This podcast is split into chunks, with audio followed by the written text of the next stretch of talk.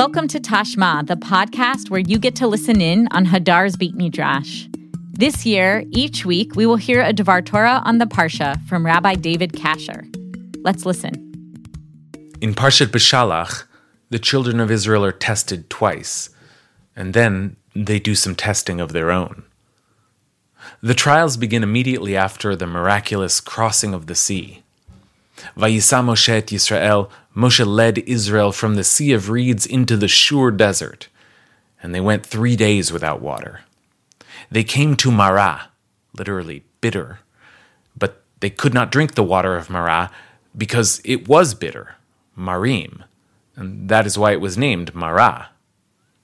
The verse uses the word for bitter four times, three times as the name of the place and once as a description of the water. What was it about the bitterness of this water that they couldn't stomach? The last time they tasted bitterness, it was the maror from the night of the Exodus. Basar they will eat the meat on that night, roasted on the fire, and they will eat unleavened bread, matzot, on bitter herbs, marorim. No reason is explicitly given for the bitter herbs, but Already Rabban Gamliel in the Mishnah sees this as a callback to the first chapter of the Exodus when we learn that Vaimaru et chayehem ba'avodah kasha, the Egyptians embittered their lives with extreme labor. Something about that bitterness of Egypt remains with them. They can still taste it. They may have left, but it seems they have not purged the worst memories of the experience. So the people complain to Moshe, for the first but not the last time. Moshe calls out to God, and the crisis is averted in miraculous fashion.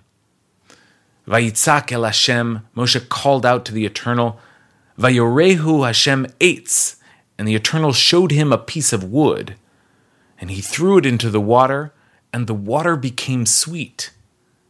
There God made for them a rule and a law, chok umishpat, and there God tested them. Vasham nisahu. What are these rules and laws, and what is the talk of a test? The next verse seems to provide some explanation, though the terms are very general. Vayomer im shemoa tishma lekol Hashem Elokecha. And God said, If you listen to the voice of the eternal your God and do what is right in God's eyes, and turn your ear to God's commandments, and keep God's rules, kol chukav, then I will not bring upon you any of the sickness that I placed upon Egypt. If this is the test, its instructions are fairly straightforward, if a bit vague. Listen to God, do what God says. Again, there is the mention of God's rules, the chukim. It seems that attending to God results in some new way of life, but exactly what is being tested still remains unclear. The reward offered is also mysterious. Relief from the sickness of Egypt. The book of Deuteronomy does eventually make reference to, apart from the plagues, Kol Madve Mitzrayim, all the diseases of Egypt. Here in this context, however, the sickness seems to have something to do with the bitter waters they've just tasted. If those waters evoke the maror, which in turn evokes the bitterness of Egypt, then the relief that God is promising is from the sickness of living under the violence and oppression of Egypt. In the next of Parshat Beshalach's tests, the objectives are more explicit. This episode begins, once again, with the children of Israel complaining, and again about foods that correspond to items in that first Pesach meal. Vayomru alehem b'nei Yisrael, mi yiten moteno b'yad Hashem be'eretz Mitzrayim. The children of Israel said to them, If only we had died by the hand of the Eternal in the land of Egypt, b'shiftenu al sir habasar, when we sat by the pots of meat, ba'achlenu lechem lisova, when we ate our fill of bread. For you have brought us out into this wilderness to starve this whole congregation to death. These people have just been weaned off the leavened bread of Egypt with matzah, and already they're longing for that bread again. As above, God responds immediately with both a cure for their ills and another test. Vayomer Hashem Moshe, Hinene mamtir lechem lechem min hashamayim. The Eternal said to Moshe, Behold, I will rain down on you bread from heaven. And the people will go out and collect it every day, in order that I can test them. Laman anasenu, to see if they follow my instruction or not. Hayelich batorati imlo.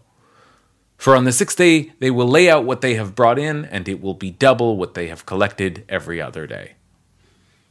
This time the nature of the test is articulated. They are to follow God's instruction, Torati. That language was used in the first test as well when God showed Moshe, Yorehu, the wood. But what are the instructions in this case? The people are to collect for six days and on the sixth receive a double portion, presumably so they can rest on the seventh day. Now, we, the readers, know that pattern from the creation story. This is Shabbat. But the Israelites have not yet been commanded to observe Shabbat, and there's no mention of Shabbat in their instructions.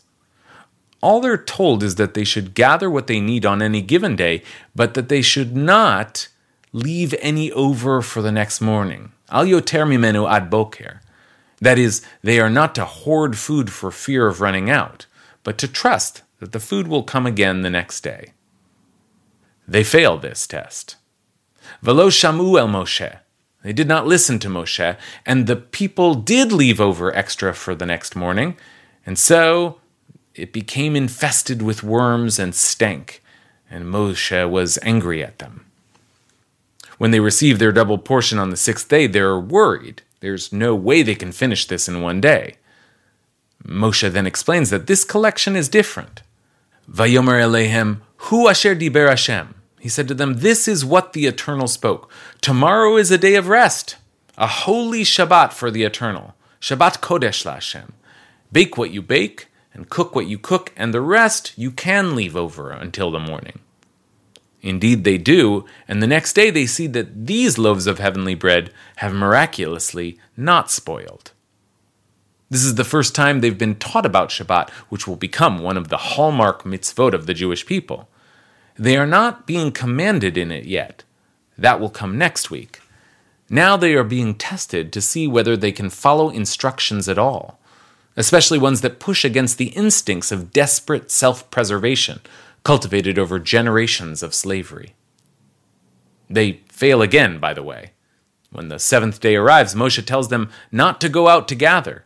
Again, he says, This is Shabbat, a holy rest day for God. But in the next verse, they do go out, trying to collect and find nothing. Even when they have enough, they're frantically in search of their next meal. Old habits die hard. Eventually, we read, Vayishpatu ha'am bayom hashvi'i. The people rested on the seventh day. They are learning. They seem to finally have passed this test. They're learning to trust Moshe and through him to rely on God. It's beginning to seem like they're ready to receive the Torah with all of its rules. Before the Parsha closes, however, there's yet another incident of thirsting for water, and this time it's the people who are doing the testing. Vayarev ha'am im Moshe, the people argued with Moshe, and they said, Give us water to drink. And he said to them, Why are you arguing with me? And why are you testing the eternal? Ma tenasun et Hashem. What did Moshe mean when he said that the people were testing God? And what's the nature of this test? The answer comes when the place of the episode itself is named. Vayikra Shem HaMakom Masa u'Meriva al Riv B'nei Yisrael. The place was called Masa and Meriva because of the argument, the Riv of the children of Israel. Va'al nasotam et Hashem, lemor hayesh Hashem b'kirbenu im ayin, and because they tested the Eternal, saying, Is the Eternal among us or not? This language is the inverse of the test in the case of the manna, where God tested Israel to know if Israel would follow my Torah or not. That question was not settled in any complete way, and it will continue to be relevant as we move forward. Now Israel is testing God back to know whether God is really present among them or not. Will God really relieve their bitterness and their misery or not? Will God really provide for them or not? Can God protect them if someone else tries to harm them or not? That last question, at least, is given an answer in the very next lines. The last episode of Parshat Beshalach, the sudden attack by Amalek. The Israelites prevail in miraculous fashion whenever Moshe raises his hands to the heavens. Then God promises to wipe out Amalek completely. In thanks, Moshe builds an altar and names it Adonai Nisi, the Eternal is my banner. That name slyly hints at a double meaning. The word for my banner, Nisi, could also mean my test, a fitting metaphor for being in this new relationship with God. Both Israel and God have passed their tests, for now. They are ready to enter together into true covenant. But they will continue to test each other, to push on the edges of their relationship, and to make sure it still holds. God continues to wonder will we follow God's Torah or not? And we continue to wonder is God really here amongst us or not? Thanks for listening. I wanted to let you know that I'm teaching an online Parsha class every Thursday at 12 p.m. Pacific, 3 p.m. Eastern, in partnership with Ikar.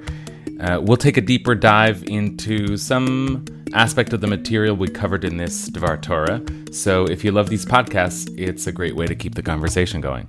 Sign up for free at hadar.org forward slash west. Our producers for this episode are Sam Greenberg and Jeremy Tabak. Thank you to Nadav Remez for editing this episode. I'm your host, Rabbi Avi Killip. It's been a pleasure to learn with you.